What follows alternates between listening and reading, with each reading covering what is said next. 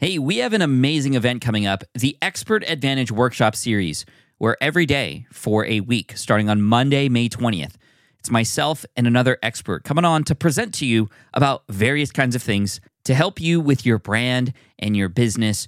Our brand new experts and residents in pro are going to be there to co host these workshops with me. And you're not going to want to miss it. You'll have a chance to ask all of them questions, and it's completely free to join. All you have to do is go to smartpassiveincome.com slash advantage. On Monday, May 20th, Amy Nelson's going to come on and we're going to talk social media, but specifically how to drive revenue and connect with important stakeholders that matter to you in your business using social media. The next day, we have Noshin Chen, and she's going to lead a presentation about how to become a better communicator, how to increase those skills faster, because that's going to help you not just connect with new people, new clients, but also get your idea across better ton of takeaways in that presentation. And all you have to do to sign up and join and get all the links that you need is smartpassiveincome.com slash advantage. Again, one more time, smartpassiveincome.com slash advantage. Join us on our Expert Advantage workshop series. You're not going to want to miss it. Again, smartpassiveincome.com slash advantage. Oh, hello, and welcome to the Community Experience Podcast. We are so glad you're here. If you're one of our regulars, you're probably wondering why we haven't published in a while. We actually chose to sunset the show in early 2023, but the feed will stay active because so many of the episodes are timeless. If you want to learn more and search our back catalog, you can visit smartpassiveincome.com slash cxpodcast, all one word.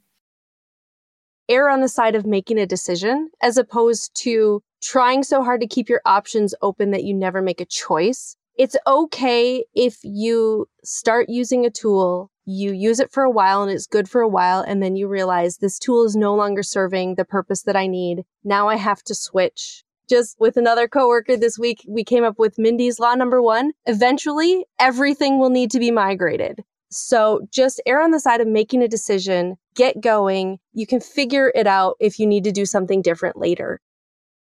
Hello, welcome to the Community Experience Podcast. I'm your hostess, Jillian Benbow, and today we are having a special episode. I have my colleagues, Matthew Gartland, the CEO of SPI Media, and Mindy Peters, the Senior Solutions Manager of SPI Media, with me today, and we are talking about building out new communities and tiers. So, this is something we are doing. We see a need for not having one big community and instead having some different price point options. And we thought this would be helpful to anybody in community who maybe is thinking the same thing. So just some background info before we get started with the with the talking. I just want to make sure everything is clear. So I'm going to provide some context about our communities and kind of the the origin story and where we are and where we're going so that it all makes more sense. And the reason we're doing this, this is a two part series. Pat had myself, Ashley, and David, so the CX team, on his pod, and we talked about why. We talked a lot about like why we're doing this. So there's that episode. In this episode with Matt and Mindy and myself, we're talking about how we did it. So, kind of like what we had to think about, the considerations, how to add on to an existing community, uh, how we did it, lessons learned. So, we thought this would be helpful for people listening to the podcast because it's it's an option now. I mean, platforms and just the way communities work, it's it's a very real option. So we're excited to dig into it. So the context. Just a quick recap. I'll keep it TLDR for you. 2020, we launched SPI Pro, a private paid community. There's an application to get in. We do have a cap on membership. It is very specifically for digital entrepreneurs who are either mid level or advanced that are making recurring revenue. And it's a safe place for them to get together, to collaborate, to talk, to have vulnerable conversations, to network, etc. And it's been going great. I mean, it's a great community. I love it. I'm proud of it. But as we were doing that, we realized with the application, a lot of people wanted to join who just weren't ready. They weren't ready to pay the membership fee based on, you know, maybe they weren't making regular revenue. It was hard to afford it. The conversations happening were just not in the stages that they were in. So they felt just behind um, everybody else and didn't feel like they had a lot to contribute. And because it's a very serve first mentality in there, you feel bad if you're just, you feel like you're just taking, right? That's not the intention of the community. And nobody likes feeling like that. So we saw that and thought, huh, do we open pro up to more like beginner business people or people with an idea? And decided no, because we want to protect what is in pro. We don't want to dilute it, if you will. We want to keep it, we want to keep the membership experience the same as it is. And that would possibly harm it because it would shift a lot of conversations. So we started exploring the idea of launching a tier. So, kind of in the same community, in the pro community, but a tier of pro that was more geared towards beginners. And then it would be easy to, if they're ready to move them up to full pro, you know, and change the kind of their membership upgrade, if you will. But that felt very messy for a lot of reasons. So for us, we didn't want to have a ton of people on that pro platform because it it mixes the messages of the the capped membership and just from a platform standpoint to keep those groups separate would be a challenge just things like dming and you know obviously we could tier the space access but, we, but essentially we decided we didn't want people who weren't in actual spi pro to have access to spi pro even just parts of it which is why we opted to launch the learner community which is that downsell community it is more affordable than Pro, and there's no application. We decided to launch that in our academy, which is where we've had our course communities. So hopefully this makes sense. We have the SPI Academy and we have SPI Pro. They are on two separate circle platforms. We have two. Again, the point behind this was our course students have nothing to do with pro. So we never, never thought to use pro for them. But for the learner community, it actually made sense. I mean, one, it's called the academy. You go to an academy to learn, or maybe it's still a sporting goods store in like the South in areas. Is it? I, I think it is. I have fond memories of going to academy, but that is not the point. The point is we decided the learner community made the most sense in the academy because there's the most crossover with people taking courses and learning and wanting a membership such as Learner. The course communities started out kind of like a light learner, but we decided to divest in the programming for our students and really just keep the course communities focused on the course topics. So, say you buy Power Up Podcasting, our course, you have the option to join the Power Up Podcasting space within the Academy. And you also have access to office hour replays in the academy. So, one of the benefits of being a student. You do not have access to the learner community. A learner joins and it's separate. So, these are these separate tiers, right? And they have access to all the programming and spaces to do with the learner community. They do not have access to any of the course communities, unless, of course, they have purchased one of those. So that's where we are right now. As you're listening to this, we have launched, we have people joining Learner. It's all very exciting. So, with that context, let's get into how we actually built it, how we did it, the things we considered this week on the Community Experience Pod.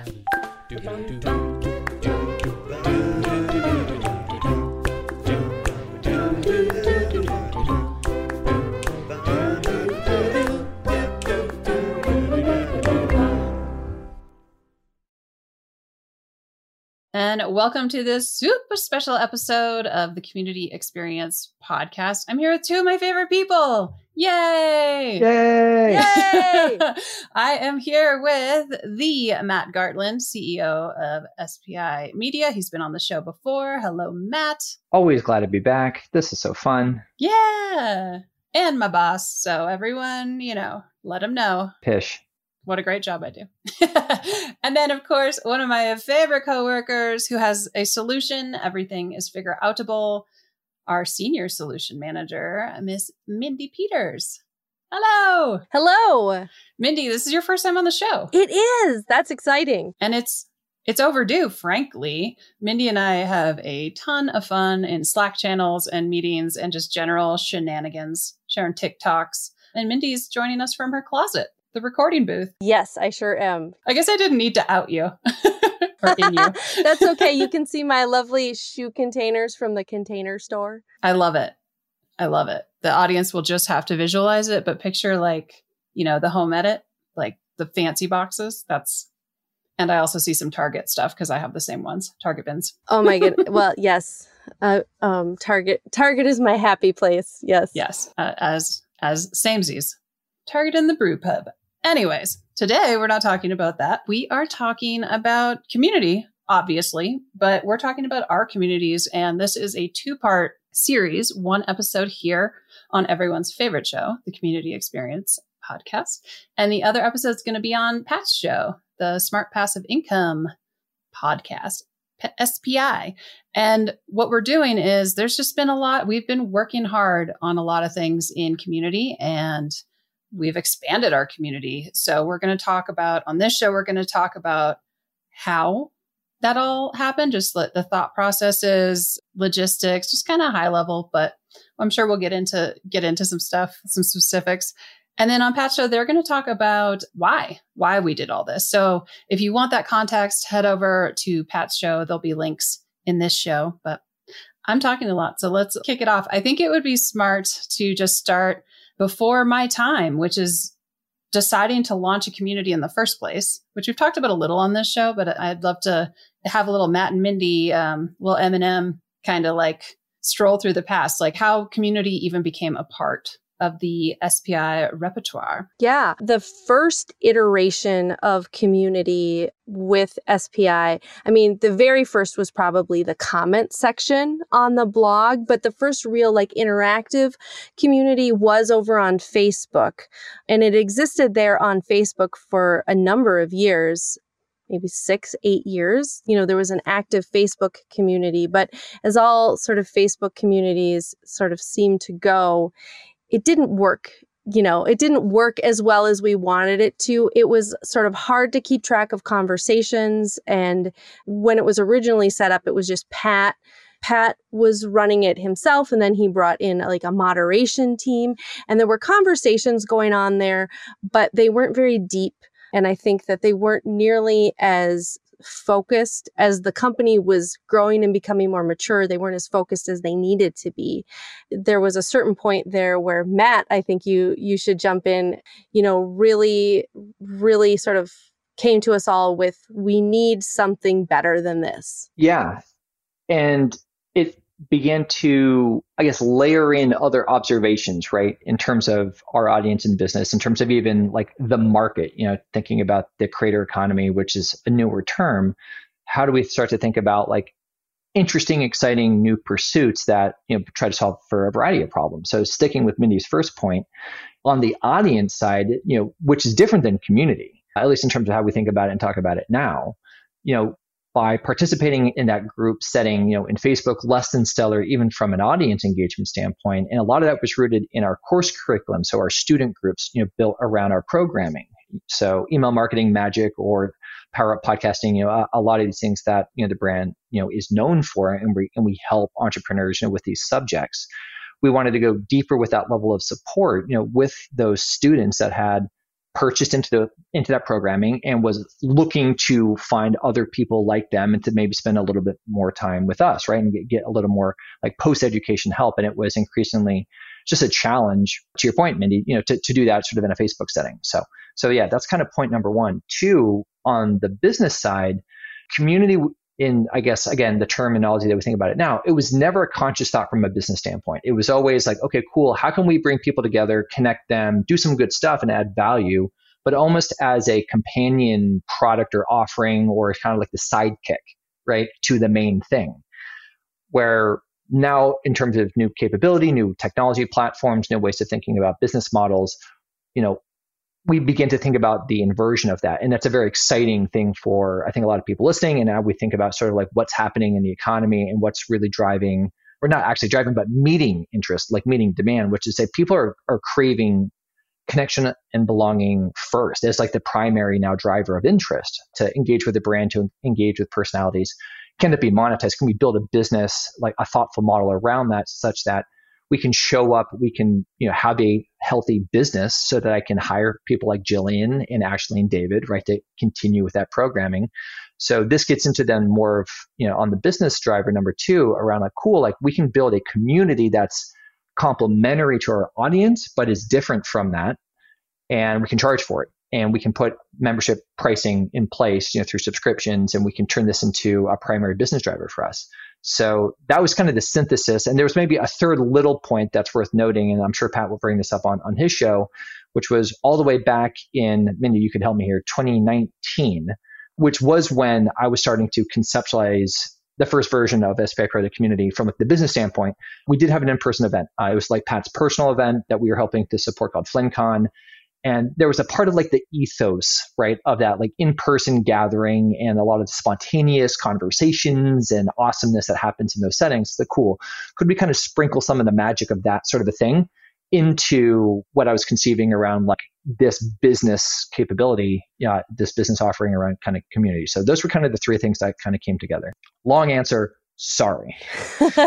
and FlynnCon was so exciting because it was for for some of us in the company it was the first time we were like seeing the faces behind like the email addresses that i see all the time like popping up in like sales records or you know if somebody writes in and i'm adjusting which emails they receive. It was so exciting to then get to like see the face behind the email address. For me, that was really fun. I love putting a face to a name like that. Like in, you know, obviously in digital communities, you often see people's faces and whatnot, but there's something about being like, oh, it's, you know, so and so Gmail. Like, that's you. Got it.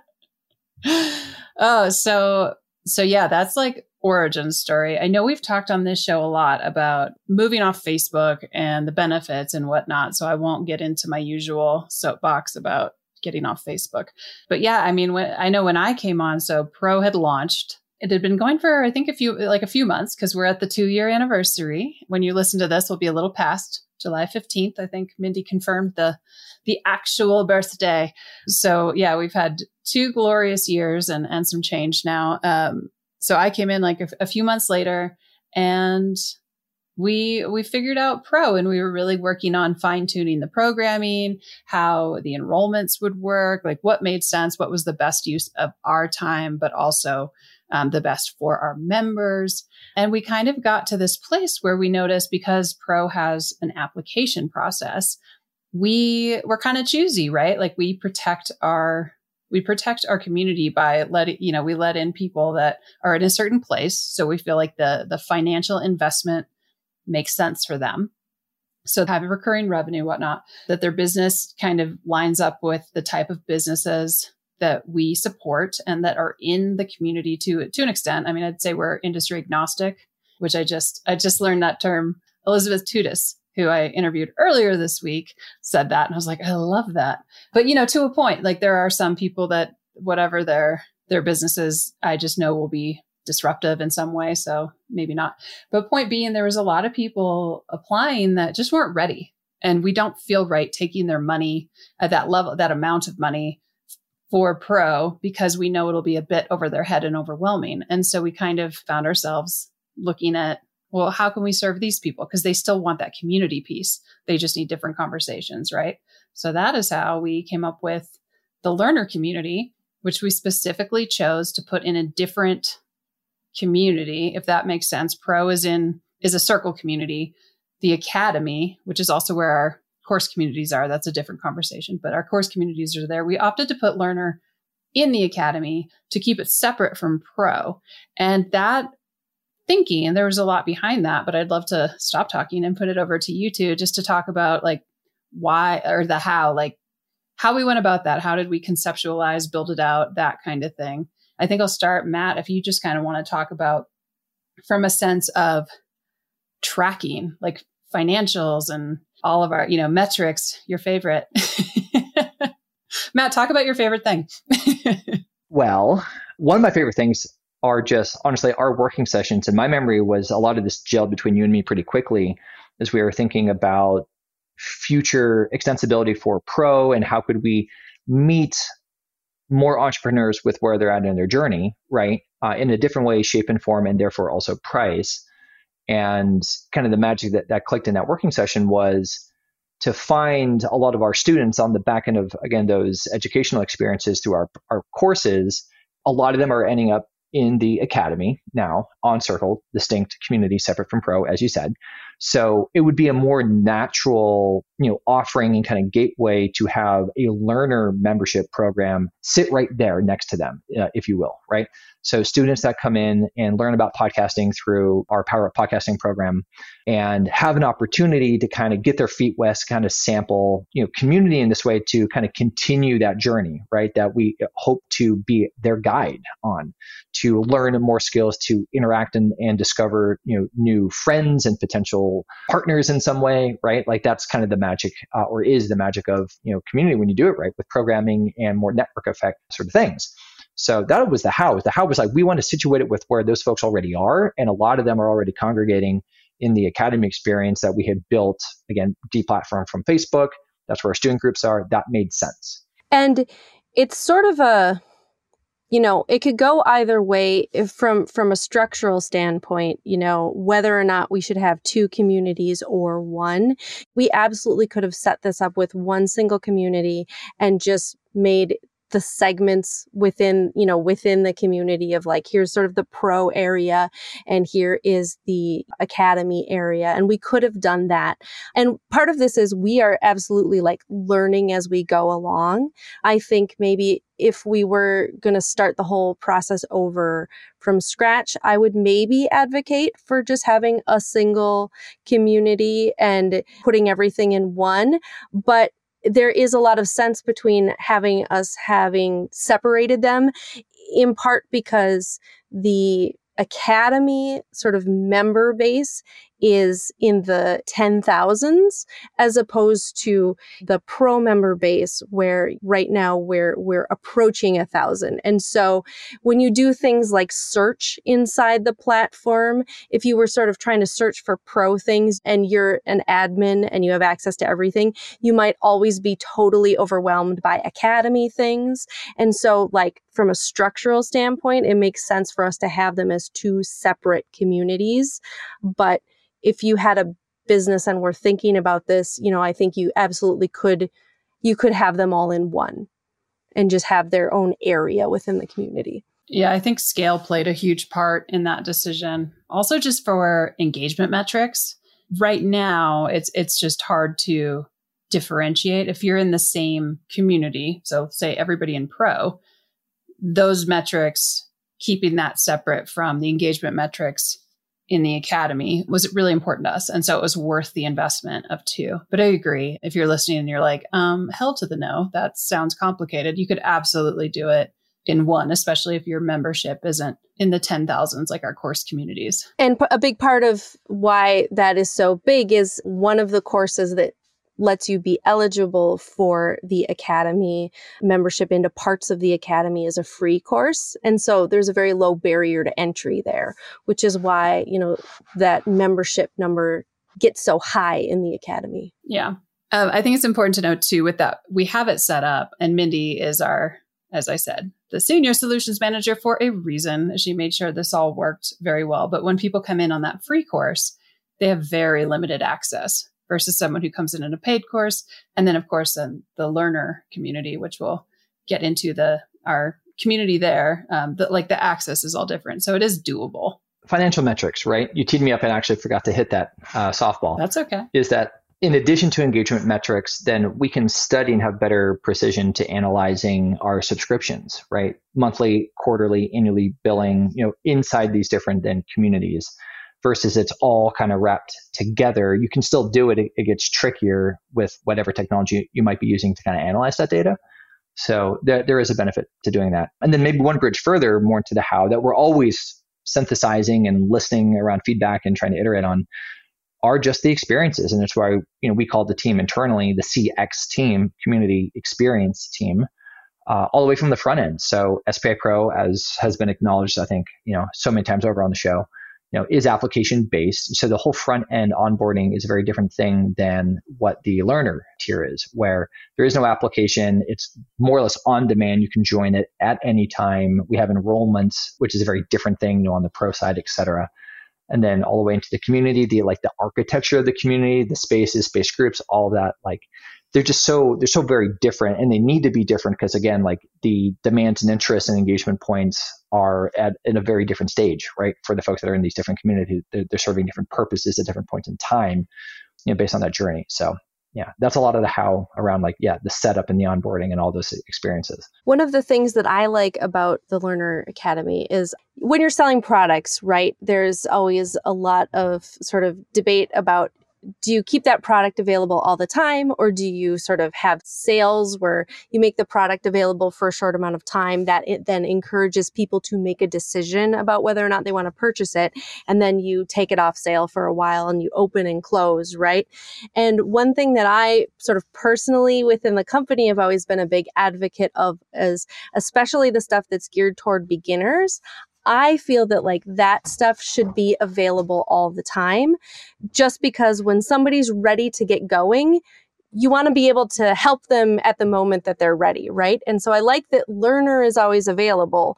Whereas sort of once you're more established, you have more discipline, your your business is going through its own cycles, so it's okay to wait a little while to get sort of the ideal onboarding experience as opposed to just sort of joining something immediately and then not really having a guided experience through. So, anyway, that's sort of why I like that learner is always available and why I like that pro has these sort of dedicated cycles.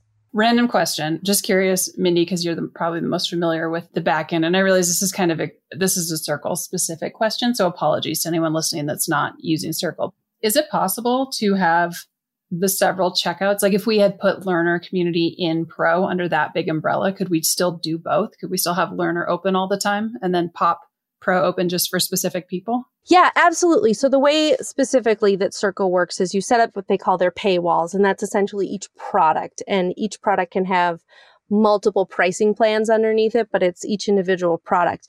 And from there, you basically just get a checkout link. And so Circle as a platform right now doesn't have like a dedicated sales page builder. So for us, we build our sales pages on our own website and then you just put that checkout link there. And so you can control when you make that checkout link visible and when you don't make it visible, as well as within the community, there are places where, like, if somebody tries to go into an area that they don't have access to, that's a place where you could sometimes have that link visible, but then you could manually remove it if there are periods of, say, the year where you don't want people joining the community at that time. Love it. I'm guessing most platforms have something similar. That sort of setup, which is, yeah, I think it's definitely doable. There's probably a teachable point in here where, to some extent, think about the future.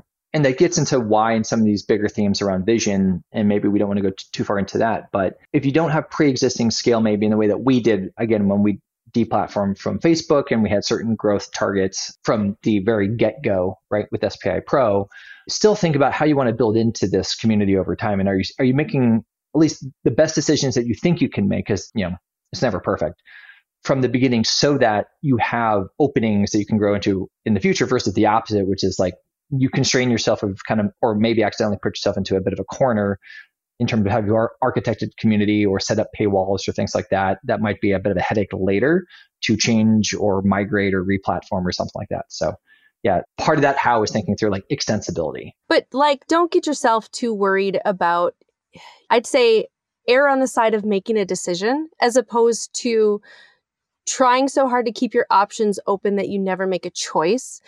It's okay if you start using a tool and you use it for a while and it's good for a while and then you realize this tool is no longer serving the purpose that I need. Now I have to switch. Migrations are a pain, but I was, I just, with another coworker this week, we came up with Mindy's Law number one. Eventually, everything will need to be migrated. So you'll have to move from one platform to another. It can be done. So just err on the side of making a decision, get going, and you can figure it out if you need to do something different later. It's one of those things where, you know, it was like if I had started writing a thousand words a night five years ago, I'd probably have a book by now, but I didn't and I don't. So, you know, just start just start. That's actually a fantastic lead into a migration we're in the middle of. Uh, like we we literally do this and I think it's important to talk about when we when we launched Pro, Circle did not yet have a native like a paywall system and we needed one. And so and Mindy, I feel like you can talk about this the most is like tell the story of MemberStack. Actually, so we're actually migrating to our third payment system for this community. So the first That's true. The first iteration when we just sort of wanted to get this community up and running and prove that it would work, we just got a WordPress plugin called, I think it was called Simple Payments Pro. And we hooked that up to Stripe. And that allowed us to put a, a, basically like a shopping cart on our website and accept payments into Stripe. And that was pretty good for a while, but we needed more control over our memberships and we just needed some help with also having a place where we could put some materials that at the time Circle didn't really have a good solution for. And so then we set up something called MemberStack, which MemberStack is a more robust payment solution that also plugs into Stripe. And MemberStack allows you to essentially create user logins for your website so that you can have people be able to log into a website, but then if they don't renew their payment or their payment fails, you know, then it invalidates their login, that sort of thing. And so we've been using MemberStack now for maybe a year and a half or so. And uh, maybe about six months ago, Circle created their own native payment system. And sort of as a general rule, I think it's always best to have as many things sort of native in in place as you can to sort of use the native solutions when you can use them, you know, in um, in a platform. And so we started to talk about migrating from MemberStack, which was working pretty well, but um, every time you know we would do enrollments, there would be people who would get confused, and the number of people who would get confused, you know, it was it seemed to be getting larger rather than smaller unfortunately and so we decided then to migrate so we we are literally like we just started the full migration about 50 minutes ago. and so, if this is getting too technical, stop me. But basically, if you have two Stripe setups, which is what we had in this case because we had the Stripe setup that is plugged into MemberStack, and then Stripe makes you set up a new Stripe setup when you hook into Circle. Stripe will help you migrate customer data from one Stripe setup that you own into another Stripe setup that you own. But then you have to manually go in and start up people's subscriptions. And so we are going through that process right now with the help of some very good computer programmers so that it isn't manual. You know, we're learning things as we go there, but I guess it's back to like members, Simple Payments Pro was the right solution in the moment when we set it up. We just wanted to get going at that time, we maybe could have slowed down, done a little more research and settled on MemberStack, but that wasn't our business priority at the time. Then MemberStack was the right solution when we made that decision. And it was the right solution for a good 18 months. And now we believe that Circle Payments is the right solution. And we do have sort of the ability to do that migration you just sort of always have to weigh sort of the pros and cons of making decisions like that. And if it's sort of just you and that feels terribly overwhelming, then the way that I would think about whether or not, like, would I do a migration would be okay, is the current situation that I have workable? How much time am I spending dealing with the problems of this system? And if I add up the amount of time and money that I'm spending on the problems with this system, does that get me close to what it would cost to maybe get some help? moving to a better system. And then that can help you sort of make the decision about whether or not it's worth jumping to a new system. Um, and there's always people out there that you can hire for a short term project for help. Um, you don't have to feel alone, and you can also ask the platform if they can recommend anybody that they know knows how to do that. Beautiful. Absolutely beautiful. Yeah. Mic drop. yeah. I, th- I, th- I, I think we're done here. yeah, oh, I was just going to say, and I say this as a person who always feels like I have to figure it out myself. I have been slowly learning, and Matt has been slowly teaching me that I don't have to do it all myself. Sort of identify the problem and then state the problem and see if there's anyone out there who can help you solve that problem. You don't have to do it all yourself. A barometer for us through a lot of that has been attempting to provide more empowerment to our members in the self-service way. So by getting onto, for example, anyway, Circle payments natively, e- even from MemberStack, which solved it in a certain capacity beforehand, was giving the members the ability to log in themselves, update a credit card, and do more of that administrative, like, cool, I can do that on my own, like online billing or anything else that you know you might do sort of in normal life, versus like, oh my gosh, I have to email the SPI support team and wait for a response. And like that's a clunkier experience. You feel less empowered to do that. That's what the problem was with Simple Payments Pro. I couldn't remember what the problem was. That's what the problem was. There, there's no ability, yeah, for members to like update an expired credit card or really again anything that involved important administration on their subscription right was not possible. We had to talk to them on the telephone. On the telephone. If anybody knows what that is it's like that box you use to text people. You can actually talk to them on it and it's yeah. I talked to i mean on the on the bright side i got to have a lot of lovely conversations with people but should you be paying me what you pay me to update credit cards in a database? No, like that's not my best use of time. uh, yeah, I think it's important to think about with all of this. And we're kind of just talking about some of the things we experienced with growth, growing pains, that kind of stuff. It is, it's what's the member experience. And that has driven a lot of our, what we do. And, and like, it goes back into the why, but also the how, like what solutions can we provide to make a member have a better experience? Nobody wants to deal with, you know, if you're if you're going to update your credit card and it turns into this whole thing, you might just cancel because you're like, this isn't worth it. So how can we make this as seamless as possible for people so that they're not having to reach out to us for them to give us money, right? We want them to be able to just have control of everything and, you know, set it, forget it. And if they need to talk about it, they can. But otherwise, like they're spending their time in the membership. They're all busy people. The primary driver there is to make it the best experience possible. We want, to reduce friction, but there is a, an important like business byproduct there or version of that, which is churn. We want to lower churn, right? So if you're in the business chair in your organization and you're building community, that's a pretty critical stat that you need to consistently look at. And then you can leverage for future forecasting and all these other, again, fun and nerdy financial things, right? So it's very much like a SaaS sort of offering, right? If anyone operates in that space or has experience in that space, you know, the mechanics are pretty similar in terms of how you think about go to market, how you think about trying to get people to kind of test the waters of the, of the offering, maybe come in at a, at a lower price point, get a more limited experience, but still valuable, kind of meets them where they are, and then incentivize them and earn earn the trust, earn the right to kind of try to grow them into maybe a higher tier and all the while be thinking about churn, retention, lifetime value, and all of these things. I just wanted to define our term there. If you aren't familiar with SaaS, that's S A A S, software as a service, subscription software. Correct, and not like SaaSy or anything. Even though Jill brings that in spades sometimes, but you know we're. I mean, clearly we got the sassy down, but yeah, SaaS. Yeah, we have no shortage of that at SPI. no, yeah, least of all from moi. But I think anybody listening probably is using SaaS platforms and programs, whether they realize it or not, right? It's pretty much Circle. Any if you're building your community on Circle, guess what? Hey, Circle's the SaaS. Sassy. You're sassy too. Join us.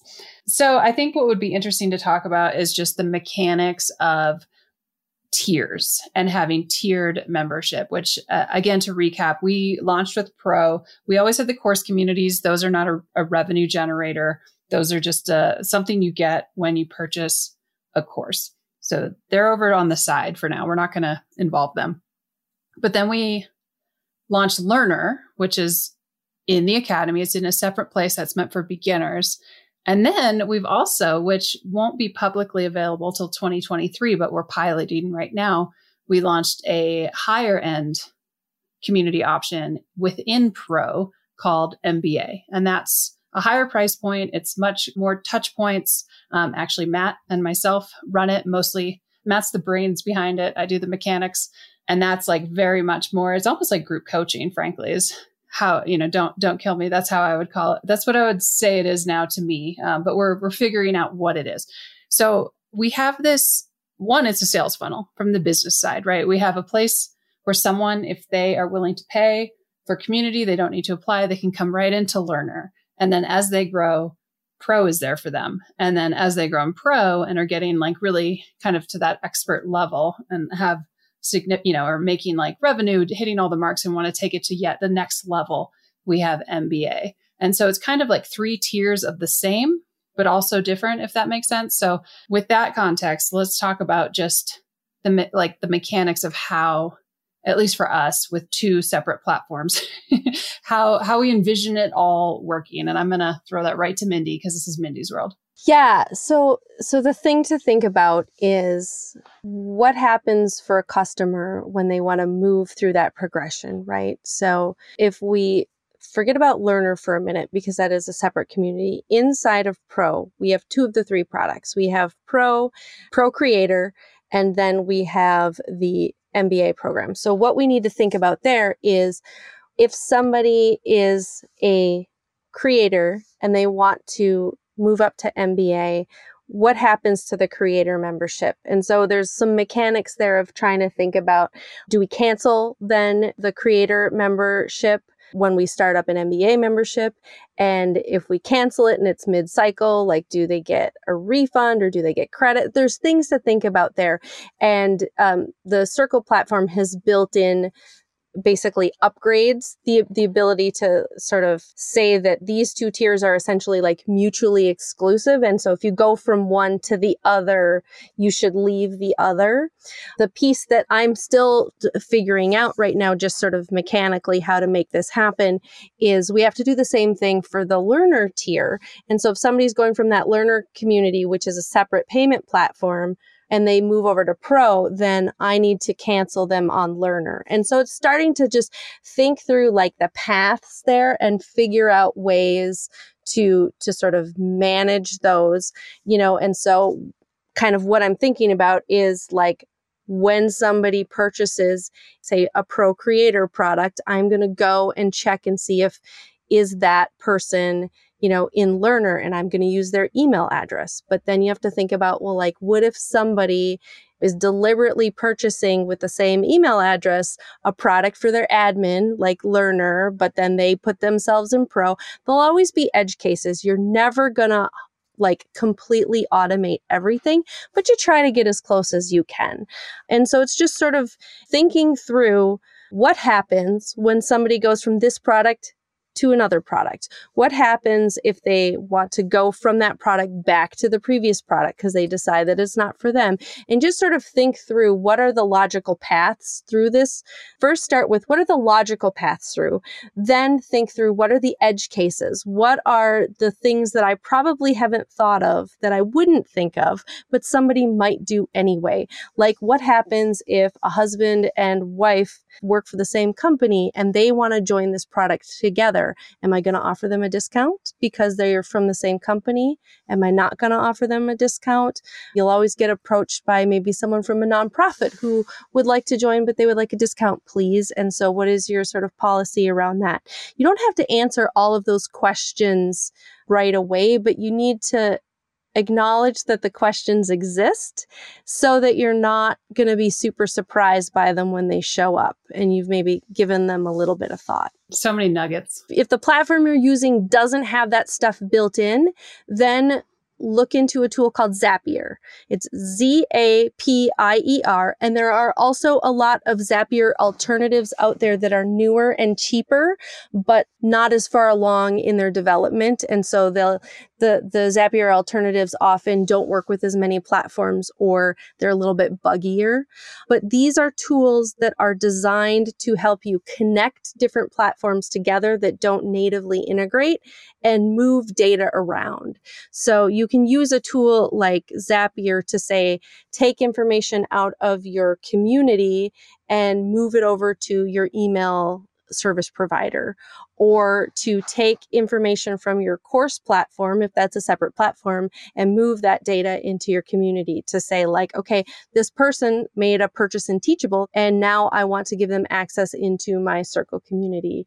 And there's actually a native integration for that, so you don't need Zapier. But say you are using two platforms that don't have an integration, you can turn to tools like Zapier to help you connect those things together. And in that case, then the best search engine to use to find out how to use stuff is YouTube. Hands down, the best search engine for tech questions is YouTube. Just skip Google, go to, I mean, Google integrates YouTube search results, but aren't they the same company now? They are. They, yeah, but it's a better thing. But anyway, go there and type your questions into YouTube and you'll find video walkthroughs of how to solve your problem. I love YouTube for that exact reason. Solves all my problems. Fun fact I made a zap all on my own yesterday. No, you didn't. I did, and it works. Tell me about it. It's in the, uh, so we use Slack to communicate as a team. We are a fully remote team. Zapier is like our additional employee, you know? Yeah, I have uh, several accounts where like my login is like just the Google login. So I was like, I'm just going to do this one. I'm not going to bother Mindy. And so now when someone books to be on this podcast uses the scheduling link in SavvyCal in the CX podcast channel on Slack. A little zap notification goes out telling David the who booked when. so fancy. Took like five minutes. Also, Zapier has a free tier. So if you just want to try it, we are not sponsored. We should be. we really should be. We flex on that. Then with thanks to Mindy. Yeah. Mindy, how many zaps do you think a day happen in SPI world. Oh, like tasks? Yeah. Oh, like in the world. Ooh, I don't no, know. Oh, no, no, no, just us. Oh, just oh, no, us. no, just for just us. Just for us.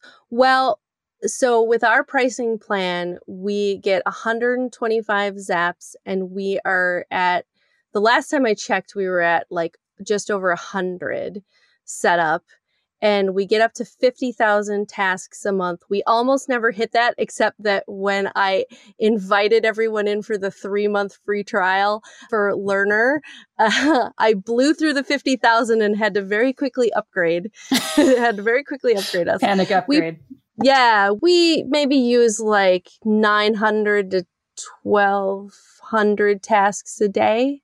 I'd say maybe. Man, that pays for itself. Right. When you think about it, when you think about what it's doing. Yeah, that's stuff we didn't have to do ourselves and, and especially that's data I didn't have to move manually. And just very administrative, like the worst. like boring stuff. Okay, well, we are pretty much at time. I think to wrap this, I'm going to put you both in the hot seat. Dun, dun, dun. And just what do you think is like, as any community builder listening out there, if they're thinking about expanding their offerings? Like what's your number one like piece of advice or what you think what do you think they should hear? Start with something incomplete. Like honestly we're doing with mba have an idea have a model have something that's testable yes but probably incomplete. There's a lot that we don't know yet for mba that we're getting feedback on. And then be authentic with that. Uh, and i think we've done a good job on that point also with our founding group. And they want to be a part of that creation process so if you have an existing audience, which again, in my definition is very different than community, you can invite, you know, some percentage of them that hopefully will opt in and be like, hey, do you want to be a part of helping me create this amazing new thing? Here are some parameters to what I'm thinking about. These are some things that we'll do. Join me on this experience. I would say before you decide on using a tech platform, ask yourself, what is the problem I'm trying to solve here? And then write down these are all of the things that this platform must do. These are all of the things that this platform, it would be nice if it did, but it doesn't have to do. And then use that criteria as you evaluate your alternatives so that you don't get seduced by like cool, shiny stuff you didn't think about. Make sure first that whatever solution you're choosing handles all of the must do and hits at least a few of the nice to do's, you know, because it's just really easy to get seduced by like pricing pages for for tech products and then suddenly realize oh this doesn't even solve the problem that I was going to use it for so now I'm going to go and buy another tool but I'm going to still keep that tool. It'll it'll just keep you from overspending. Those shiny things I think they get us all And it's okay. And you can cancel them. Hopefully, they have a great page where your account settings are. and never use a product, a software product that doesn't have a great knowledge base. Mm. Always look at the knowledge base. Look at the knowledge base first, skip the pricing page, go straight to the knowledge base. Because if the knowledge base is good, then you can solve your own problems. It's what we all need.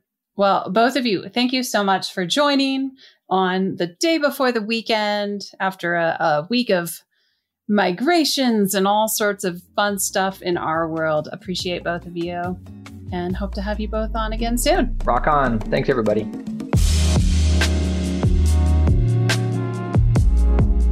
And there you have it. There is the panel with Matt and Mindy and myself talking about the the how, the mechanics of how we went from one paid community, SPI Pro, to two plus and with more more ideas on the way. So we will keep you posted on other things we are hard at work at that will hopefully launch. I shouldn't say hopefully, that will launch this year. I don't want to spend too much time on a wrap up today because I think you get it. You know, I really like the the thinking through what problems may happen to then you know try to prevent them um, that has been a very real part of my life the last few months. And then of course there's the problems you did not anticipate that then you have to deal with in real time. So yeah i mean things have happened. Automations have failed or fired when we thought they were off. We've we've definitely had challenges along the way but one great thing about our team is we are pretty good about saying all right that happened let's fix it and move on so that's what we've been doing so yeah love to hear from you have you done anything like this any tips you have that you'd like to share with the audience with our like kind of want to just call it the listener community because i feel like we are a community. So I'd love to hear from you. You can at me on Twitter at Jillian Benbow. You can at the team at Team SPI, all the ats.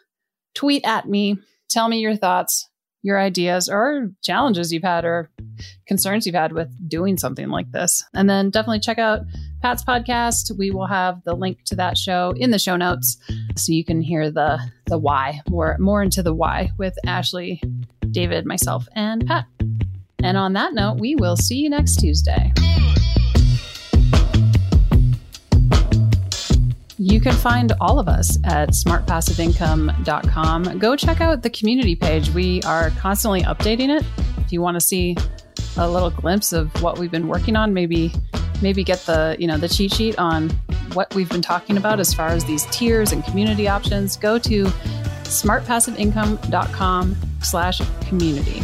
And of course, as you know, we're on Twitter at Team SPI. Your lead host for the community experience is me, Jillian Benbow. Our executive producer is Matt Gartland. Our senior producer is David Grabowski, and our editor is Paul Gregoris. Sound editing by Duncan Brown. Theme music by David Grabowski. See you next Tuesday.